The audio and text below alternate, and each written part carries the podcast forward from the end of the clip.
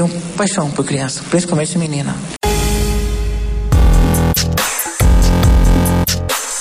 Tudo sobre tudo podcast.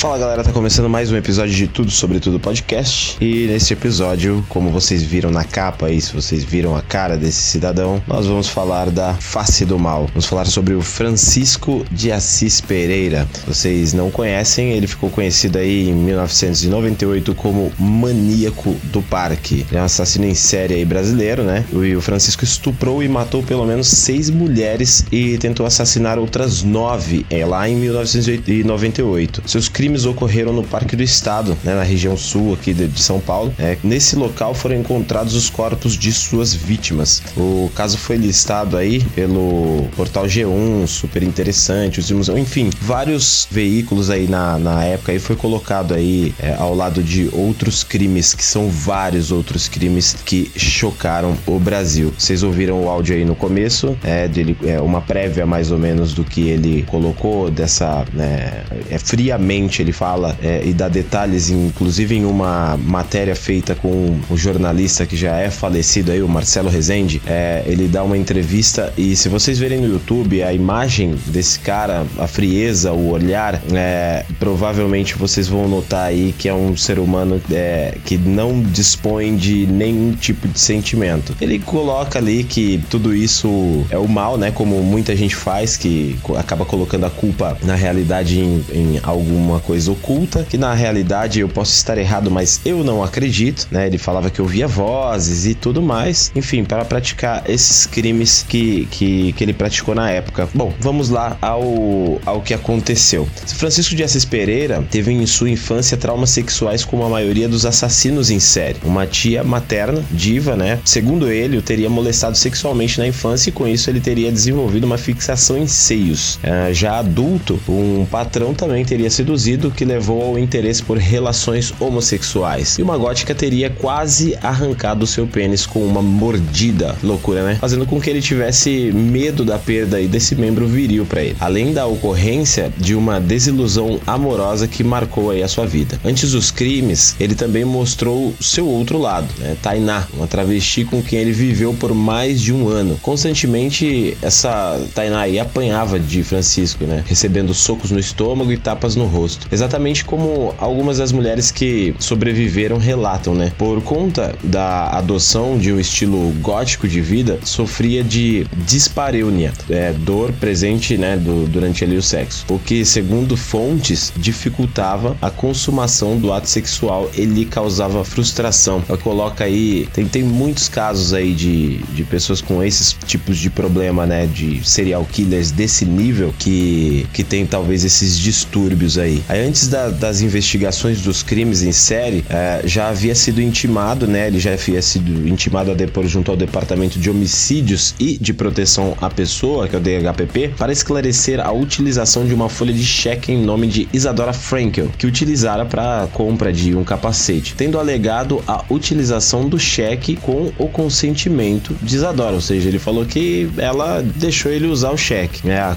Que no caso ali, ela na realidade ela não era era sua namorada, e sim mais uma vítima escolhida aleatoriamente. Mas no caso ali, ele foi liberado logo depois. Na época dos assassinatos, Francisco trabalhava como motoboy numa empresa próxima à delegacia que investigou os crimes. O proprietário na época relatou estranha né, a atitude do funcionário que dias antes da visita no, no departamento ali de homicídios de proteção à pessoa, ele teria deixado um bilhete reportando a sua súbita demissão e saída da empresa. No dia anterior anterior, o assassino cometeu um deslize, né, ao abordar uma garota em meio a um dos seus episódios psicóticos, a qual mencionou não poder acompanhá-lo naquele momento. A garota, portanto, notificou ter sido concedida pelo assassino né, de um cartão de visitas com o nome de Jean, com o telefone da empresa onde o mesmo trabalhava para que, caso houvesse interesse, que lhe procurasse. Essa garota relatou o acontecido aí à DHPP, a qual de imediato contatou o, telefone, né, tendo a empresa de motoboy, a qual já investigara anteriormente. Em resposta do lado oposto da ligação, o proprietário informou então a saída de Francisco, deixando apenas o jornal que demonstrava seu retrato falado, bem como um recado aí de despedida. Francisco era extrovertido e tinha habilidade de convencimento, deixando que as vítimas descrevessem sua situação atual, geralmente de conflito em seus relacionamentos, para se reutilizar destas informações para a conquista e convencimento das garotas. Ou seja, ele era um cara extremamente inteligente, né? Se você vê as entrevistas que tem, tem várias entrevistas no YouTube, se for lá procurar, é um cara extremamente inteligente, de fala super tranquila, né? Mesmo na, na, nas condições que ele se encontra hoje, né? Segundo, eu também fiz uma pesquisa aí, que é um dos presos, ele tem um bom comportamento, né? E por isso ele acredita que provavelmente aí, acho que em 2028, se eu não me engano, ele já, já pretende aí sair, porque como a gente já sabe, na nossa lei aqui, mesmo ele pegando lá 200 e poucos anos, 228, se eu não me engano, 228 anos de prisão, esse cara, esse preso, preso no Brasil, a lei nossa brasileira, o cara não pode ficar mais do que 30 anos preso. Então, se a gente fizer as contas, é um cara de, pô, 19 anos, é, 20 anos, que praticamente tem a sua mentalidade ali formada, você já tem um caráter basicamente formado aos 20 anos. É, por mais que a gente esteja em constante mudança, esse cara com 50 anos, no máximo, dependendo dos crimes que ele cometeu, ele já está de volta à sociedade, pronto, na minha opinião, para cometer qualquer outro tipo de crime ou, sei lá, dar continuidade aos crimes que ele, que ele andava cometendo. Então, assim, é, essa questão de 30 anos, acho que precisaria rever esse conceito. Na minha opinião, é muito difícil uma pessoa que pratica esse tipo de crime, é, sei lá, ter qualquer tipo de mudança. Então, é, ficaria ali é, os especialistas, né? Ou seja, é, juízes e o poder público, eles entendem que o cara não pode ficar preso por mais do que 30 anos. Ou seja, é, dependendo de como for, ele pode estar nas ruas novamente em breve. E aí, quem é que garante, mesmo ele colocando todas as questões é, religiosas dele, porque ele agora ele acredita muito em Deus, é, ele acredita que ele, como eu vou colocar no áudio aí, ele acredita que ele é um cara normal é, de acordo com a, a, a, toda a questão religiosa ali que ele acredita. Enfim, aí fica a, a cargo de cada um é acreditar ou não, mas eu basicamente não acredito nessa história toda e provavelmente ele, ele, ele é muito meticuloso e é muito inteligente e ele sabe com certeza dar tempo ao tempo e ele sabe que se ele tiver uma boa, é, é, um bom comportamento ali dentro, ele vai sair em breve. Você está ouvindo? O desejo da carne, de colocar na boca a carne humana sem matar. Sentir, sentir uma carência por cada uma delas. E às vezes nem, nem sexo rolou, são uns beijos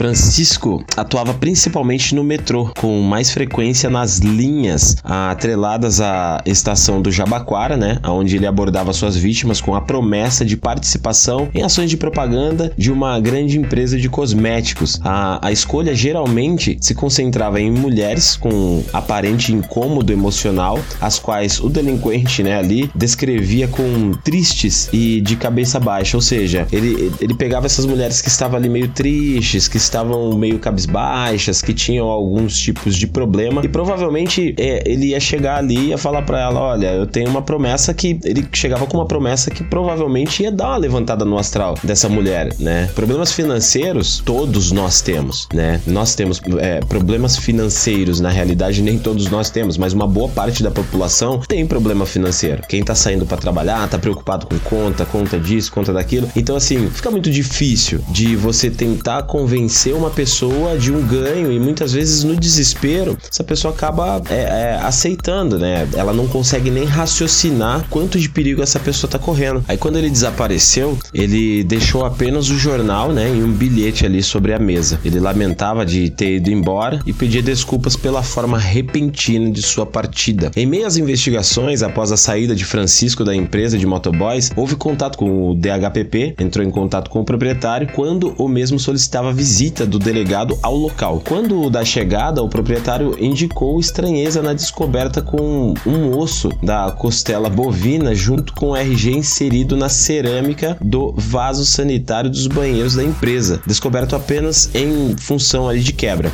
É, estava ali a conexão do Francisco e a sua primeira vítima, Selma Ferreira Queiroz. Francisco empreendeu em fuga com destino ao estado do sul do país, onde ele foi encontrado. Quando, na presença do delegado, né, do DHPP de São Paulo, Francisco confessou os crimes, inclusive indicando a localização dos corpos. Ele também indicou a localização das ossadas de Selma, as quais ainda não haviam sido encontradas pela polícia ali no Parque do Estado. Após ser capturado pela polícia, o que mais impressionou as autoridades foi como alguém sem armas conseguia convencer as mulheres a subir na garupa de uma moto e ir para o meio de um matagal com um homem que tinha acabado de conhecer. Hoje, o assassino é recordista no recebimento de cartas no presídio. O presidiário, inclusive, se casou com uma admiradora, tendo separado tempos depois com relatos da ex-noivas de estranheza em suas ações e personalidade. Francisco será liberado ali em 2018, como a gente havia comentado anteriormente, após completar os máximos de 30 anos de reclusão exigidos pela legislação, a nossa querida legislação brasileira. Em contrapartida, aí, psiquiatras notórios indicam a certeza de que irá delinquir novamente em função de seu estado mental irreversível. No entanto, em setembro de 2018, o Ministério Público informou um pedido à Justiça para a execução de um novo exame do estado mental ali, a fim de impedir a soltura desse cara aí. Ou seja, sabe que é, ele está preso, né? Ele não se, ele não se declara como um cara louco, porém ele ele tem, eu não acredito seja problema, não sei se é problema mental, eu não posso falar se é ou não, mas normal ele não é e provavelmente cura não teria. Então há sim um risco muito grande de esse cara ser solto em 2028, é, mesmo tendo cometido aí todos esses crimes. Agora, vou falar um pouquinho dos crimes que ele cometeu, né? Enfim, durante o interrogatório ali, o maníaco do parque ele afirmou que convencer essas mulheres era uma coisa muito simples. Bastava ele falar aquilo que elas queriam ouvir, ou seja, aquilo que a gente comentou ali, né? Colocou situações aonde é, é, elas queriam ouvir aquilo e não era muito difícil para ele saber o que elas queriam ouvir. Francisco cobria todas de elogios, se identificava como um caça-talentos de uma importante revista, oferecia um bom cachê e convidava as moças para uma sessão de fotos em um ambiente ecológico. Dizia que era uma oportunidade única, algo predestinado que não poderia ser desperdiçado. Ele usava vários gatilhos mentais, conseguia convencer essas moças e as levava para esses lugares aí onde é, ele cometia esses crimes. Né? Vamos às vítimas. Elisângela Francisco da Silva, ela tinha 21 anos, ela era paranaense, filha de uma família pobre de Londrina, vivia em São Paulo com a tia Solange Barbosa desde 1996. Devido às dificuldades financeiras, ela abandonou a escola na sétima série. Depois de ser deixada por uma amiga no shopping Eldorado, na zona oeste de São Paulo, nunca mais essa menina foi vista, tendo seu corpo nu encontrado em 28 de julho no Parque do Estado. O corpo, já decomposto, exigiu um duro trabalho de identificação. O reconhecimento só aconteceu três dias depois. Eu tinha esperança de que não fosse ela, diz a tia, no seu de desaparecimento ali. Elisângela saiu de casa dizendo que voltaria em duas horas e nunca mais voltou. A Raquel Mota Rodrigues. A grande ambição de Raquel Mota Rodrigues, de 23 anos, era ganhar dinheiro para ajudar a família que vivia em Gravataí, no Rio Grande do Sul. Nos finais de semana, Raquel costumava frequentar bares com três amigas. Nunca chegou em casa depois da meia-noite. Por volta das 8 horas da noite de 9 de janeiro, ela saiu da loja de móveis onde trabalhava como vendedora, no bairro de Pinheiros, na zona oeste da capital paulista. Ao desembarcar na estação Jabaquara no metrô, já quase em casa, telefonou para a prima avisando que conheceu um rapaz e que aceitaria posar de modelo para ele em Diadema, na Grande São Paulo. Disse que era melhor ela não ir, né? A, a lembrou a Lígia. Era muito arriscado sair com um desconhecido. Aí, é, eu, eu não vou, respondeu a garota. Mas Raquel nunca mais apareceu e seu corpo foi encontrado no matagal do Parque do Estado no dia 16 de janeiro. Ou seja, ela falou eu não vou, mas foi. É, a intenção dela já era aí. Ou seja, ela, ela fez alguma coisa do tipo eu vou falar o que a amiga Lígia quer ouvir, né? A amiga Lígia não queria que ela fosse talvez ela pensando, ah, né, tá colocando areia, tá jogando água fria, ela tá, tá querendo né, se promover, mas na realidade assim, de uma maneira muito arriscada. Né? Ela colocou ali a pele dela em risco, ela assumiu o risco da ruína e foi e acabou indo e infelizmente a Raquel Mota Rodrigues desapareceu ali no Parque do Estado. A Selma Ferreira Queiroz. Selma Ferreira Queiroz era menor de idade e a mais nova de três irmãs. Pretendia fazer faculdade de ciências contábeis ou computação. Planos de Selma, contudo, foram interrompidos na tarde de 3 de julho entre a sua casa, na cidade de Cotia, na Grande São Paulo, e o centro da capital paulista, onde tiraria das formalidades referentes à sua demissão como balconista de uma rede de drogaria. Ela desapareceu. Era uma sexta-feira. No dia seguinte, um homem telefonou para Sara, né, irmã de Selma, e informou que a moça havia sido sequestrada e pediu um resgate de mil reais, dizendo que voltaria a ligar no final da tarde. Não ligou. Nesse mesmo dia, o corpo de Selma foi encontrado no Parque do Estado. Estava nua, com sinais de estupro e espancamento. Nos ombros, seios e interior das pernas havia marcas de mordidas. Selma morreu estrangulada e o último sinal de vida da garota foi para o namorado. Ela avisou que não chegaria a tempo para assistir ao jogo do Brasil contra a Dinamarca com ele, mas que estava a caminho de sua residência. Realmente esse esse é um, um ano onde marca, né? Onde teve esse acontecimento. Era a Copa do Mundo, todo mundo estava mobilizado com, com toda essa essa coisa da Copa do Mundo. Ela tinha marcado de assistir o jogo com o namorado, que era o jogo do Brasil contra a Dinamarca, e nesse dia ela desapareceu. A Patrícia Gonçalves Marinho, aos 24 anos, Patrícia Gonçalves Marinho nunca revelara à família o sonho de ser modelo. No dia 17 de abril, ela saiu de casa da avó Josefa, com quem morava, e desapareceu. Seu corpo foi descoberto em 28 de julho. Estava jogado numa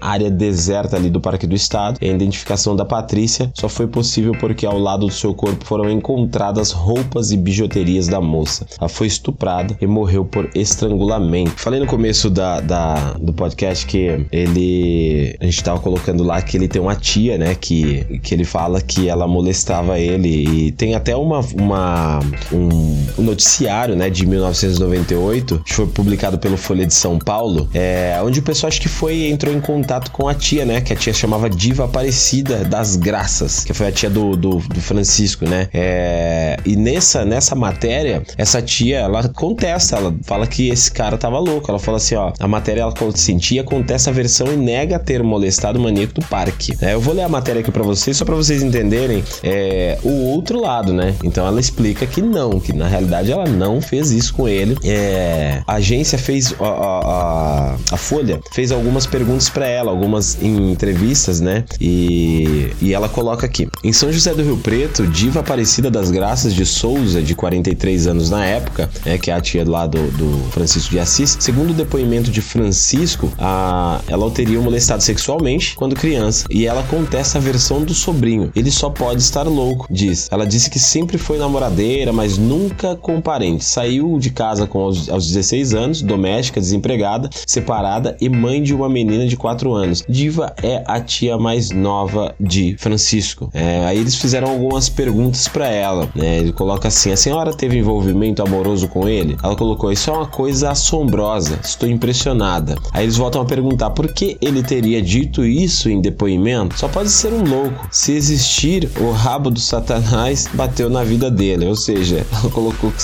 só pode ser ele tá com. Mas assim, enfim, eles têm muito essa questão de acreditar que o Satanás ou coisa ruim ou alguma coisa do tipo. E perguntou para ela novamente, né? Ele é um sobrinho especial. Aí ela colocou: se tivesse que ter alguma coisa, eu teria com um primo que é fotógrafo, muito bonito. Se algum parente sente algo por mim, reze porque é o demônio. A senhora ficou surpresa ao ver seu nome ligado ao passado dele? Ela disse assim: claro, talvez ele teria, talvez ele queria me possuir, de ter eu, né, como namorada, mas eu não estava sabendo. A senhora acha que ele matou essas pessoas e por quê? Ela colocou: tudo leva a crer que é promessa mal cumprida. Minha irmã fez uma promessa a São Francisco de Assis para vestir é, é, meu sobrinho de frade quando tirou uma lasca de madeira do ouvido dele, mas não cumpriu. É, a agência pergunta para ela assim: a senhora perdoa? Ela coloca assim: é difícil de perdoar. Francisco de Assis Pereira chegou a ser dado como morto numa rebelião de presos. Que pena. Ocorrida em dezembro de 2000.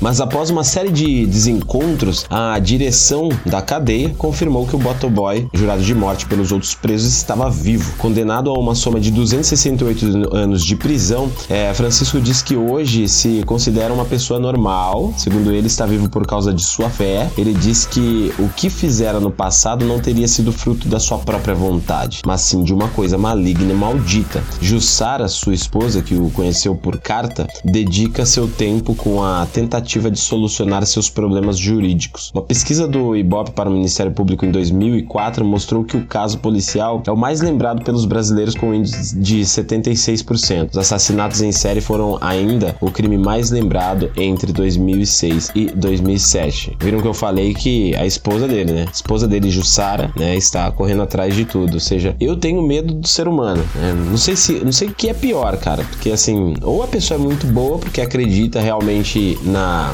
recuperação da outra. É, nesse caso, eu acredito em recuperação de doenças, eu acredito até em recuperação de pessoas que usuários de drogas, pessoas que, que estão nessa batalha para sair das drogas, é, às vezes pessoas que cometem crime, roubo, é, e, e, por algum desespero ou alguma coisa assim, é, de uma maneira pode até ter recuperação e ver que errou, mas de uma maneira, uma pessoa que comete crimes terríveis como esse, recorrentes, né, que ele consegue é, ficar vivo e carregar com isso e dormir tranquilamente com isso, como feito a entrevista aí do Marcelo Rezende com ele, ele fala que para ele tranquilo ele dorme. Marcelo pergunta para ele, fala assim: "E aí, você dorme? Você consegue dormir? Você não tem pesadelos?" Ele olha pro Marcelo e fala assim: "Olha, no começo eu até tinha, cara. Eu tinha sim, mas ah, hoje não, hoje não tenho mais não. Isso era um, algo maligno e tal." É, tem uma parte da entrevista até que, que me choca muito foi quando ele pergunta pro Marcelo, Marcelo Rezende pergunta para ele assim: é, "Como que você E se você, e se fosse sua filha?" Ele olha friamente pro Marcelo e, e fala assim: "Ó, e se eu fosse o seu filho?" E aí eu fiquei pensando, eu falei, e o Marcelo ficou sem resposta. Ele falou assim: "Meu, nitidamente ali eu fiquei sem resposta." Eu responderia na lata. Eu falei: "Meu, eu te cobria de porrada até você virar um, pô, meu filho, você, meu filho, faz, tipo, fazer uma, uma parada dessa daí, ou seja, porque te reflete a isso. Aí você, você tem seus filhos, você prepara ele para uma sociedade. De alguma maneira, você, é, eu acho que uma, uma pessoa com, com caráter, ela vai se sentir culpada. Acho que teve um caso de um pai aí que, que, que até se matou esses tempo atrás aí, porque o filho dele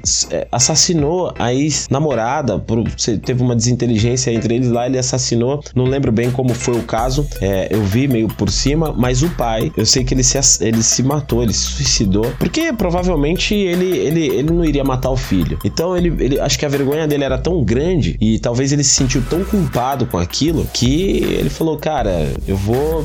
A, a, tristeza dele acho que foi profunda, porque um pai não vai criar um filho para sair por aí matando quem quer que seja, né? É, se defender, aconteceu alguma coisa eventual, uma coisa, eu precisei fugir, eu precisei escapar, eu precisei sair, mas tirar a vida de quem quer que seja dessa maneira é, e recorrentes, né? É, estrategicamente, friamente, como ele faz, uma pergunta que ele fez pro Marcelo e se eu fosse seu filho, que o Marcelo ficou parado olhando pra cara dele. Provavelmente ou não respondeu, porque ele, uma pessoa muito, muito. Eu sempre gostei desse repórter, né? Culta e fina, ou porque realmente ele, ele parou ali raciocinou. Ele falou: por que, que eu vou responder essa pergunta, né? Então ele fez esse tipo de pergunta, porém, depois ele respondeu e disse que é, se for, é, se fosse pensar como ele pensa com a cabeça dele, ele perdoaria. Ele falou assim: não, eu perdoaria. É óbvio que ele ia falar isso. Eu perdoaria. Mas se fosse pelo lado humano, eu não sei o que aconteceria. Enfim, é óbvio que, cara, se fosse feito isso. Tanto que o Marcelo faz outras perguntas para ele. Pergunta para ele: olha, e aí, você tem sonho de ter filhos? Você quer ter filhos? Eu quero. Ele, tanto que ele fala que quer ter uma montoeira de filhos. Vou colocar o áudio para vocês ouvirem aí. Então ele diz que quer ter uma montoeira de filhos e, é, é, inclusive, ele tem um, um,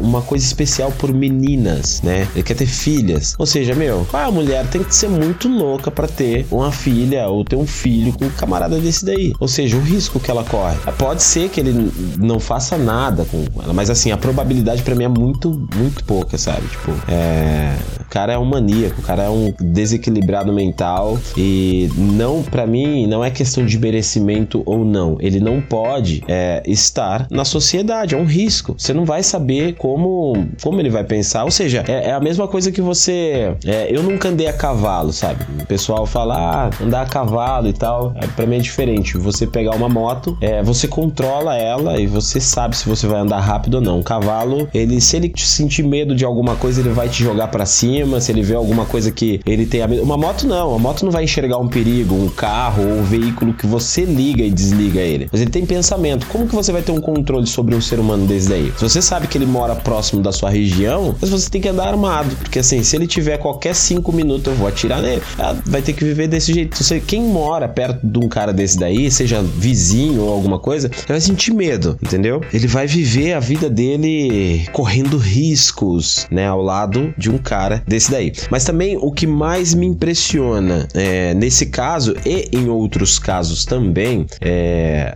enfim, você tem um, um cara que cometeu crimes. Eu acho que a maioria deles, né, tem muitos casos aí de maníacos, de, de pessoas que cometem muitas e muitas atrocidades, que eles recebem cartas, cartas de mulheres admiradoras, pessoas que querem casar e é inacreditável. Teve o caso da, da Suzanne von Richthofen, né, que foi liberado. Assim, você vê, é só entrar nas redes sociais, no Facebook, no Instagram e tal, e ver o que pensam as pessoas. Tem muitas pessoas que, que, que dizem realmente, fala não, tá certo, se, se vamos pôr a Suzane na rua aí, ela como está e como saiu aí um tempo, pessoal tirar foto, pedir autógrafo. É, eu não sei se é porque aparece na mídia, se é porque aparece na televisão, que as pessoas fazem isso para ganhar talvez algum tipo de visibilidade a qualquer custo, ou são loucos como essas pessoas aí, cara. Aí tem que ser meio que estudado isso daí, porque é, como essas pessoas, por que essas pessoas reagem dessa maneira? Você que tá ouvindo aí é psicólogo, entende muito bem do assunto, manda aí pra gente, mas eu não entendo. Não entendo como acontece isso. Eu vou mostrar para vocês alguns trechos de algumas cartas aqui, vou ler para vocês aqui que esse cara recebeu. Tem aqui, ó, uma das admiradoras coloca assim: ah, Eu não sei o que fazer para te distrair, mas eu tenho uma ideia. Primeiro quero te dizer que desejo todas as noites é muito bom. Te acho gostoso, meu fogoso. Você está juntinho comigo dentro do meu coração. Depois que chego em casa, queria você de corpo e alma te amando. Te quero de qualquer jeito, eu te amo do fundo do meu coração. Não perca a esperança, acredite em Deus, porque algum dia a gente vai se encontrar. Sei de seu comportamento doentio, por isso quero que fique calmo. Olha aí, que,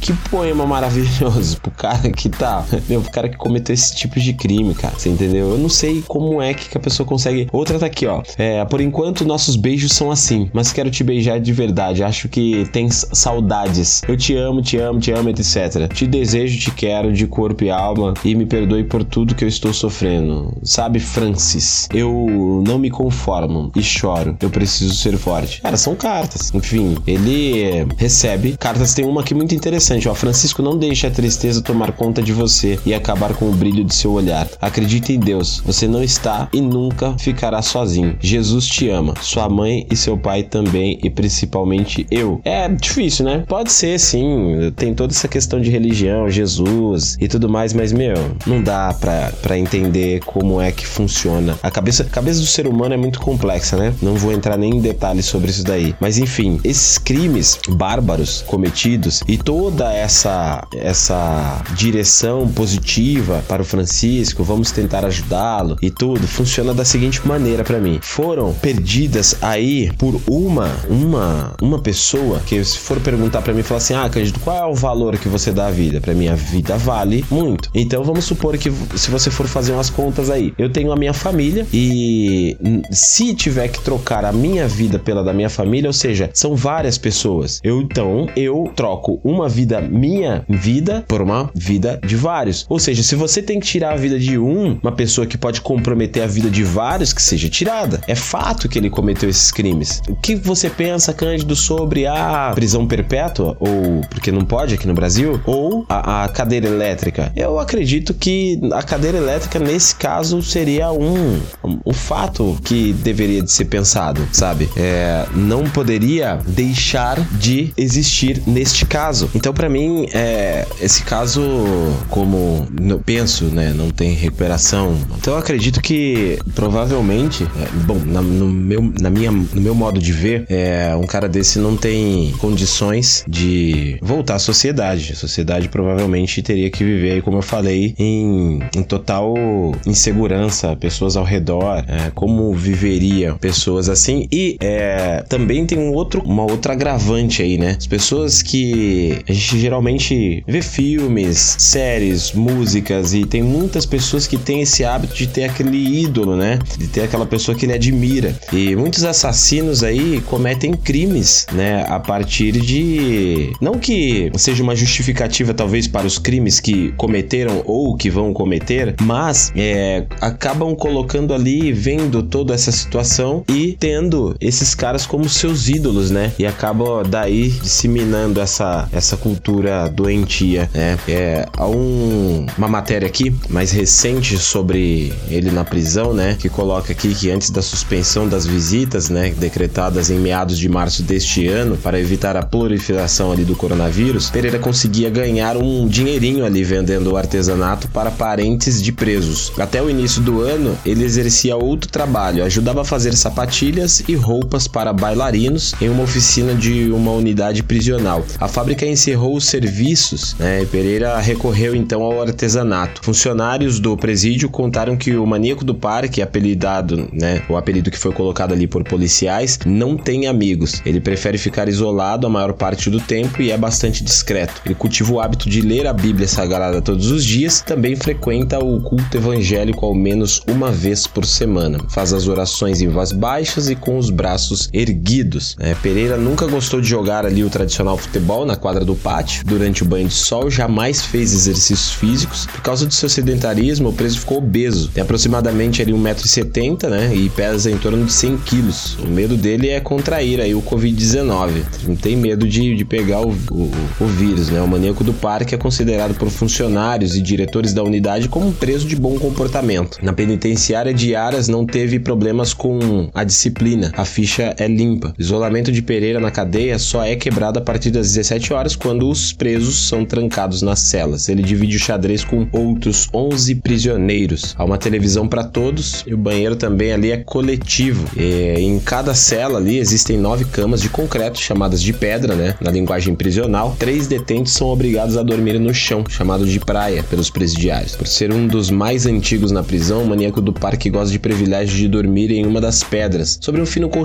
distribuído pelo Estado. Servidores do presídio garantem que Pereira não recebe visitas. Nos primeiros anos de prisão, no final dos anos de 1990, parentes é, o visitavam na casa de custódia e tratamento de Taubaté, no Vale do Paraíba, né, que é o, o, o fundado lá em agosto de 1993. Quando teve aquela rebelião lá em dezembro de 2000, na casa de custódia, uma emissora chegou ali a anunciar o assassinato de Pereira, como a gente tinha colocado lá atrás, lá, o maníaco do parque havia sido morto, né? A mãe dele, né, a dona Maria Helena Pereira, viajou às pressas e aflita ali na, na época ali para Taubaté, mas ele não estava não estava morto ali, né? E dias depois da rebelião, os presos foram transferidos para outras unidades. Pereira passou por várias prisões. Na penitenciária de Itaí recebeu milhares de cartas de mulheres, olha aí. O cara virou um, um ídolo das mulheres. Hoje em Iaras ninguém escreve mais para ele. Pelo menos acho que é, foi, ficou meio esquecido ali, né? Segundo a Secretaria da Administração de Penitenciários, o maníaco do parque está preso desde 5 de agosto de 1998, foi condenado a 284 anos e 11 meses e 21 dias de prisão e poderá ganhar o benefício do regime semiaberto em 19 de maio ali de 2036. Francisco de Assis Pereira foi acusado de ter estuprado e matado seis mulheres e tentado assassinar outras nove. Os crimes aconteceram ali, como a gente falou, no Parque do Estado, né? E aí a pergunta que você pode fazer assim, pô, o cara vive com 11 detentos e ninguém cortou a cabeça dele, ninguém fez nada com ele, mas enfim, ele tá na penitenciária, uma penitenciária ali no, no ato, é, o atual endereço dele, né, da penitenciária, é destinada exatamente a presos que provavelmente seja como ele ali, condenado por estupro e também detentos que são ameaçados de morte no sistema prisional. É óbvio que provavelmente tem muitos presos ali que, que não são desse, não tem essa linha de ação, né, eles não, não trabalham dessa maneira,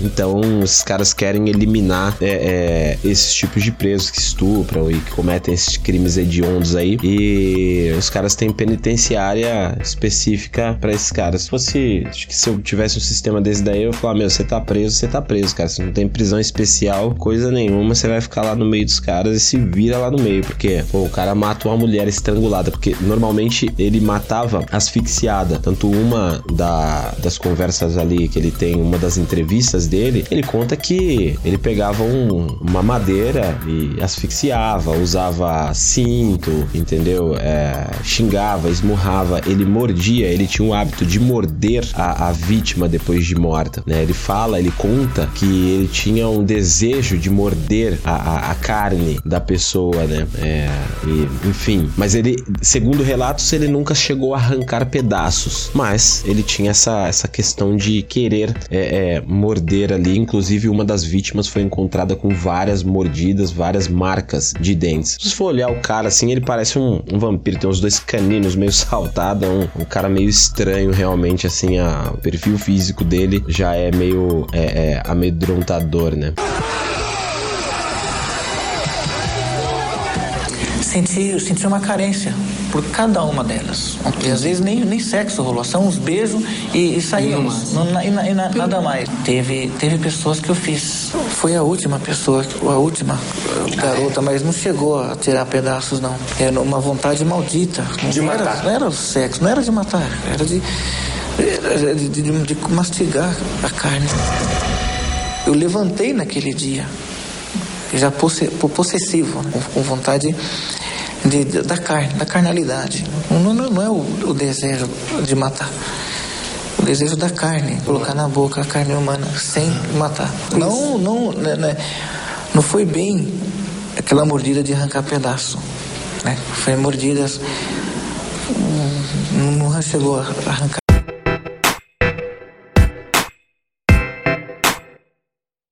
Falando atrás agora sobre essa questão de as pessoas terem ídolos e, e, e quererem praticar, a gente também tem é, um conhecido aí, é o maníaco da cruz, né? Talvez eu, eu venha aqui falar sobre ele em alguma situação, né? Não é programado, mas é, era um jovem de 16 anos que confessou matar três pessoas ali, acho que em Rio Brilhante, é, e ele confessou no caso que ele foi inspirado ali no maníaco do parque, ele matou as suas vítimas ali por asfixia a esganadura e, e o interessante é que ele colocava os corpos dessas vítimas em, em crucificação ali, como se fosse em cruz, né? Ele foi, foi conhecido ali na região como maníaco da cruz e ele mesmo contou à polícia ali que ele era inspirado em outro homicida que no caso era o maníaco do parque, que era conhecido também esse maníaco do parque como Chico Estrela. Bom pessoal, esse foi o nosso episódio de hoje. Eu espero que vocês tenham gostado. E se vocês não ouviram os outros episódios, nós temos mais episódios aí que falam fala sobre é, assassinos em séries, que é Canibais de Guanhurus. É, vocês podem ver lá. E tem também a Amélia Dyer, que é um episódio bem legal. Vocês podem voltar lá e ver esses três episódios. Inclusive outros que a gente fala também sobre outros assuntos, como reencarnação, que é o caso do James Lanier. A gente tem um episódio também que nós falamos sobre a questão da ufologia, é, que nosso próximo episódio será sobre ufologia. E nós temos um episódio bom aí preparado especialmente para vocês. E nesse episódio anterior aí que a gente fala sobre ufologia, a gente fala sobre o caso Beth Barney Hill também, que é muito legal, ouçam lá. É, e se você não segue a gente ainda no Instagram, arroba tudo sobre tudo podcast. É, se você quiser ir lá, curte as nossas fotos, tem muitas fotos do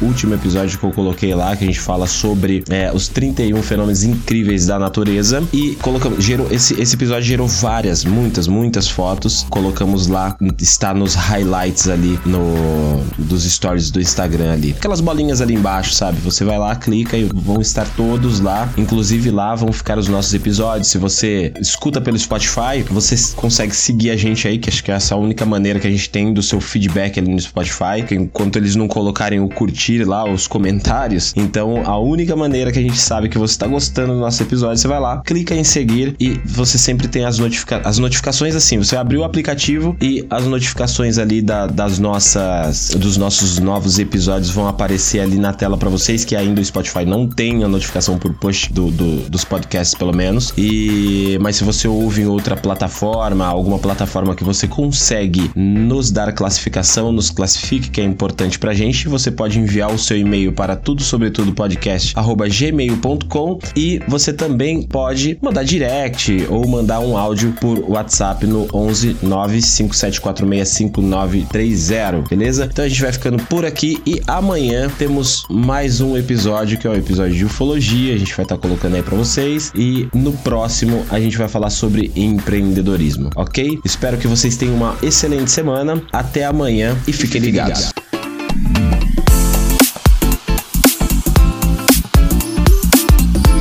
Terminando mais um episódio. Esperamos que tenham gostado. E não se esqueça, episódios novos todas as quintas-feiras. Nos mande seu comentário, sugestão ou até mesmo algum relato pessoal pelo WhatsApp 11 95746 5930 ou tudo sobre tudo podcast gmail.com e fiquem ligados.